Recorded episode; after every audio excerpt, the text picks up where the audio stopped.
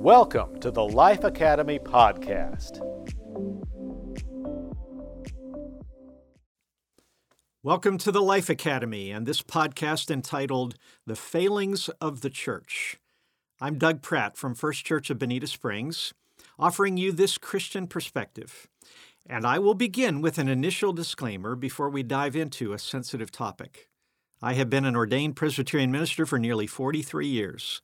I have worked with hundreds of colleagues in the professional ministry, have read hundreds of books and articles about the church, and have witnessed congregations of every imaginable stripe and color, every denomination and theology, every size, and in many different contexts.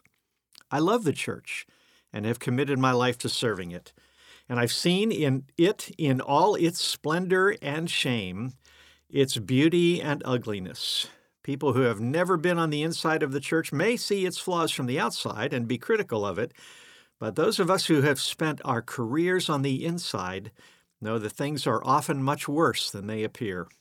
It is appropriate for Christians to grieve the countless times in which the bride of Christ has so often failed her Lord and lover. Modern novelist W.G. Sebald was born in Germany near the end of World War II. His father had been a soldier in Hitler's army and was captured by the Allies in 1945. For the rest of his life after his return home in 1947, Sebald's father refused to talk about the war or Germany's crimes against humanity. In fact, as young Max, his nickname, was growing up, none of his school teachers or other adults in his community would ever acknowledge or admit the horrors of what their nation had done. This troubled him deeply as he gradually became aware of the awful truth. When he became a novelist, Sebald's eight books about German life all have a common theme. We will never get anywhere until we reckon with where we've been. His voice helped to prompt his post war generation peers to look honestly at their past and come to terms with it in a spirit of repentance. The organized or institutional church in America in the past century has many failings and sins to reckon with. Our influence over our nation and its founding principles was profound in the early days, but that influence has waned dramatically in our lifetimes. We have moved into what some observers have labeled as the post Christendom era. This drastic change has been partly influenced by the trends among intellectuals to abandon Christianity for atheism and other secular isms that and that movement, which started in Europe more than a century ago and has migrated to our shores, has certainly infected our academic and cultural elites. But part of the loss of Christian impact in America is attributable to our own mistakes, sins, blunders, and failures. We may have felt secure in our dominant position in society and protected by America's culture of Christian faith, our legacy. But that security is now gone, and we see increasing incidents of the Christian faith and the Christian worldview being abandoned. Sometimes Christianity is being persecuted. Two and a half millennia ago, the people of God felt secure in their enclave of the Holy Land confident that their status as the chosen people would protect them. But they lost their spiritual fervor and their moral purity. They drifted away from God, and the consequences that eventually came upon them were severe. It took a couple generations of exile and pruning before they were ready to be restored. The people of Israel were never abandoned by God but he allowed them to go through a painful refining fire to purify them. We learn in the later parts of the Old Testament that part of the process of God's people returning to their Lord and receiving his blessing again was repentance, facing their past and owning their failures. We find in two of the great Jewish leaders of the exile, Nehemiah and Daniel, a deep spirit of repentance both of them pleaded for mercy on behalf of their people by an extended prayer of confession, facing honestly and bluntly their past sins. I believe the same principle holds today for the American church of the 21st century as it did for the Jews of the Old Testament and the post Nazi Germans. We can only move forward by dealing with our past. That, parenthetically, is what has been happening in the broader American society of late. We are fully facing and repenting of the sins of slavery and racism that crippled us in past generations. And so the church needs to humbly and honestly acknowledge our own failings. There are many quantifiable signs of the American church's decline. Membership and attendance are down nearly everywhere. Many churches have closed entirely in recent decades. The coronavirus crisis of 2020 and beyond has limited worship attendance and brought economic crisis to many congregations. Many of the churches that were able to shift to online worship are now struggling to get their people back in person as pandemic restrictions and paranoia lift. It appears that large numbers of pastors have left the ministry, part of the great resignation that seems to be happening across all businesses, industries, and professions. And in the case of pastors, many have left the ministry due to the stresses of our work, added to the pandemic and the internal conflicts that social and political issues have triggered within congregations. Jesus promised his followers that his church would ultimately prevail, even against the gates of hell and all the powers arrayed against us. But that does not mean that all individual congregations and denominations will survive. The enduring survival of the Christian movement for nearly 20 centuries, and its remarkable spread to every country across the globe is absolutely unprecedented. There is no other human organization you or I have ever come in personal contact with that is older and more long lasting than the church, not companies or banks or universities or even nations.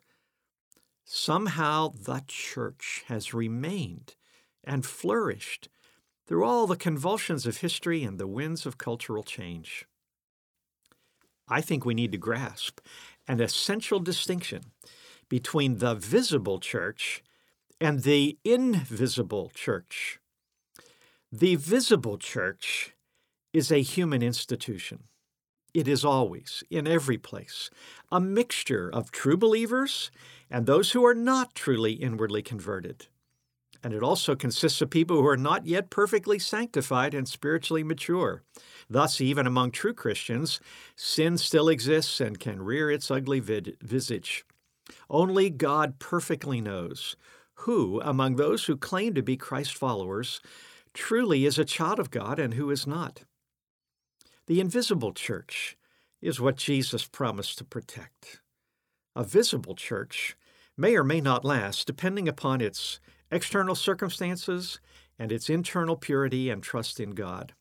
When we look at the failings of the church, all of those sins are in the visible church. Outsiders and unbelievers are not able to see or understand this distinction. They will tend to judge the invisible church and even evaluate the truthfulness and the character of the Christian message based on the very imperfect examples of those humans who claim to be Christ's followers. It is understandable that those who are not believers are prone to look for flaws in the human institution of the church and then use those flaws as justification to reject Christ himself. Sometimes that rejection is due to the natural human tendency to dismiss those who are different from us as not being our tribe or our kind of people. And sometimes the rejection of Christ is motivated by a desire to cover their own uneasy conscience and personal guilt. Well, whatever the inner motivations of the critics and enemies of the church, the sad fact is that we have provided plenty of ammunition for their attacks. That is why it is most appropriate that we follow the example of Nehemiah and Daniel today. We need to lead with repentance. We need to plead for God's mercy and cleansing. We need to start by putting our own house in order before we can hope to be worthy of God's blessings of success and growth. A spirit of self examination and humility is the best posture believers and congregations can take in the 21st century. Nehemiah and Daniel were not priests or kings, and thus they didn't have any official role as leaders of Israel when they offered their repentance on behalf of their people. Likewise, I am not the head of any denomination, let alone the whole American church, so I also don't have any official role. I'm just the pastor of a couple thousand imperfect followers of Jesus who are tucked in the lower right corner of the American map. But if all of us, pastors and church leaders, could follow the spirit of Nehemiah and Daniel to humbly repent and seek God's mercy, perhaps our churches could be purified and made ready for future blessings. Our combined sins have been legion. Some of our pastors and priests have become corrupted by sexual sins that directly contradict the teachings of our Master, and they have deeply scarred their victims. Some have been corrupted by greed for money or power, or have abused their authority. Some have preached to their congregations the need to exhibit the fruit of the Spirit, the Bible calls it, such as love, joy, peace, patience, kindness, etc. And yet, those church leaders have hypocritically failed to live in the same way. Some of our teachers and scholars, seeking approval of the academic elites, have abandoned the true faith of the apostles and exchanged it for viewpoints that are more politically and culturally correct to the spiritual detriment of their congregations. At times, we have allowed our differences of opinion and tradition to drive us apart rather than maintaining our essential unity in Christ. At times, we have seen each other as competitors rather than brothers and sisters. At times, the values of the secular world have overruled the biblical teaching about how we should treat one another. At times, we have made poor decisions that have crippled our congregations financially, and at times, our churches have become modern day reflections of the dysfunctional church in Corinth that caused Paul so many heartaches and headaches. All of these failings, and many others, are our fault, not God's. There is no flaw in the gospel. The teachings of the New Testament are as relevant and as life changing now as they were 2,000 years ago. And that is our greatest hope. In spite of the cultural changes swirling around our heads and the struggles of many congregations, Jesus is still the world's only Savior. He alone can meet mankind's deepest needs. No other religion or philosophy or ideology can accomplish the transformation of a person's heart and there is no other source of hope that will overcome the terror of the grave. I believe the way forward for the visible or quote institutional unquote church of the 21st century is first to humble ourselves and seek God's mercy. And then our calling is to put the spotlight solely on Jesus and not on us. He is perfect. To be a true Christian is different from being a member of an earthly organization. It is a spiritual conversion. It is a personal relationship with the God of the universe who loved us, died for us, rose again, and taught and demonstrated for us how to live a life that pleases God. A grandmother spoke to me in confidence not long ago that her fondest hope and prayer was that her grandson would join a church. The young man, now in his 20s, had been raised to go with his parents every week. But in college, he stopped attending church. Now, living in another city with a demanding job and new friends, Grandma grieved that grandson's Sundays were spent in other ways than going to church. I certainly empathized with her love for her grandson but I told her that her prayers were misguided. Don't pray that he joins a church. Pray that he meets Jesus. And once the Holy Spirit gets his heart, the rest will fall into place. I said at the outset that I love the church. Let me amend that. There are times when the flawed and fallible visible church, the human organization made up of imperfect people, is anything but lovable. Sometimes churches are disappointing. Sometimes they are toxic and destructive. Sometimes they deserve to die. But what I find beautiful and lovely and precious is the invisible church, the true church, the spiritual entity, made up of redeemed men and women who are on their way to being sanctified and made holy. That church alone is the one for whom Christ died, that is called in Scripture His bride. And when redeemed people are faithfully seeking to follow their Lord in love and obedience, the result is unlike anything else in the world when a church gets it right, it is beautiful and redemptive. When a church shines with the light of truth and holiness, it can serve as a beacon of hope in a dark world. That is what we desire to be. Though our society may be growing darker, the light of the gospel will burn brighter like a candle in a dark room.